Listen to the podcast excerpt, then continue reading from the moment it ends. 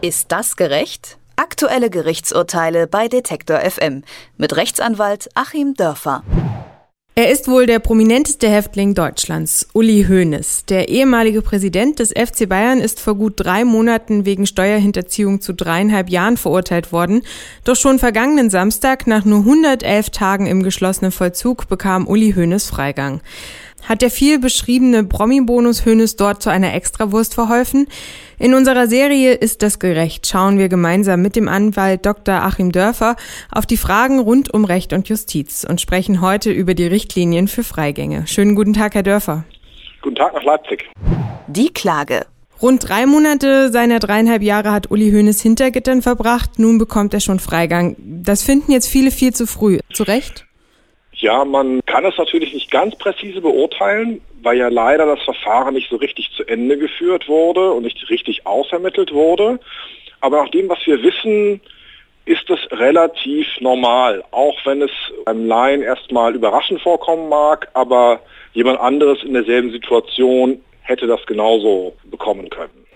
Ein ausschlaggebender Grund war ja wohl auch, dass Hönes die gesamte ausstehende Steuerschuld beglichen hat. Reicht sowas schon? Nein, das ist äh, nicht allein ausreichend. Natürlich ist eine Wiedergutmachung sehr, sehr wichtig im Rahmen eines Strafverfahrens und dann natürlich nachher auch äh, hinsichtlich der Haftbedingungen.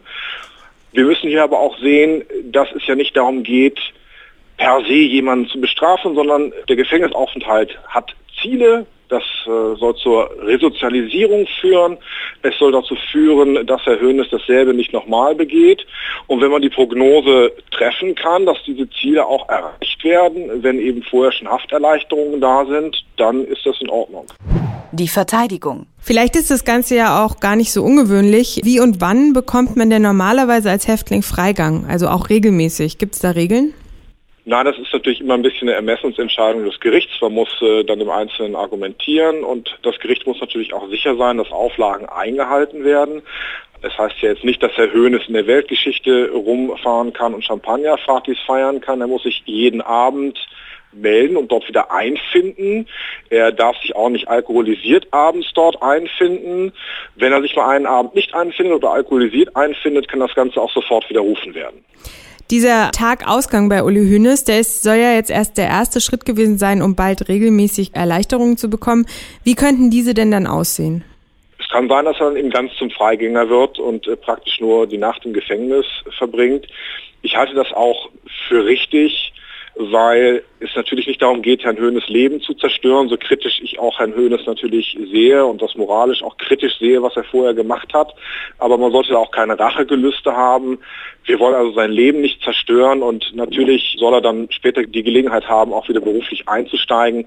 Und da ist es natürlich hilfreich, wenn er äh, tagsüber raus kann, denn er ist ja auch nicht der typische Häftling, der vielleicht eine Ausbildung macht, um sich zusätzliche Chancen zu erarbeiten, sondern er soll schon den Kontakt zum Leben behalten, dass er dann eben als regeltreues Mitglied der Gesellschaft nach Verbüßung der ganzen Sache weiterarbeiten kann. Welche Idee steckt eigentlich hinter dem Freigang als Hafterleichterung? Ja, die Idee ist eben genau diejenige zu sagen, was passiert denn mit jemand, den wir jetzt wirklich dreieinhalb Jahre einsperren? Welche Schwierigkeiten hat er, sich wieder einzugliedern?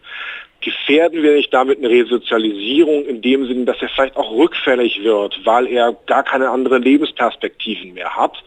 Und wenn wir sagen, das Ganze, was er bisher erlebt hat und auch noch erleben wird in den nächsten Monaten und Jahren, ist abschreckend genug, dass er nicht noch einmal äh, so eine Straftat begeht, dann müssen wir unser Augenmerk natürlich darauf richten, dass er auch eine Lebenssituation vorfindet, die ihn nicht neue Schwierigkeiten bringt und nicht neue Straftaten bringt das Urteil. Abschließend nochmal die Frage, was sagen Sie denn? Müsste man bis zum ersten Freigang je nach Haftlänge nicht auch irgendwie eine Mindestdauer einhalten? Ja, es gibt äh, bestimmte Mindestdauern, aber es sind natürlich fließende Grenzen. Nein, das finde ich eigentlich äh, nicht, weil wir davon ausgehen, dass das immer sehr, sehr individuell ist. Also die Schuld muss individuell bestimmt werden, die Strafe muss individuell ausgesprochen werden, die Haftbedingungen müssen individuell dann eben beurteilt werden. Es gibt natürlich Untergrenzen. Die nächste Untergrenze werden wir nach dem Freigang bei Herrn Hönes sehen, wenn es darum geht, kommt er vielleicht schon nach der Hälfte der Zeit ganz raus oder nach zwei Dritteln, je nachdem, wie er sich da bewährt. Also es gibt Untergrenzen, aber alles andere ist individuell Und das wollen wir auch so, weil wir Individuen sind und wir selbst würden das für uns ja selbst auch nicht anders wollen. Das sagt der Rechtsanwalt Achim Dörfer. Mit ihm habe ich über die Regeln rund um die Praxis des Freigangs an Haftanstalten gesprochen. Uli Hoeneß konnte einen solchen gerade genießen, obwohl er bislang erst drei Monate seiner dreieinhalb Jahre abgesessen hat. Vielen Dank dafür, Herr Dörfer. Ich danke Ihnen. Alle Beiträge, Reportagen und Interviews können Sie jederzeit nachhören im Netz auf detektor.fm.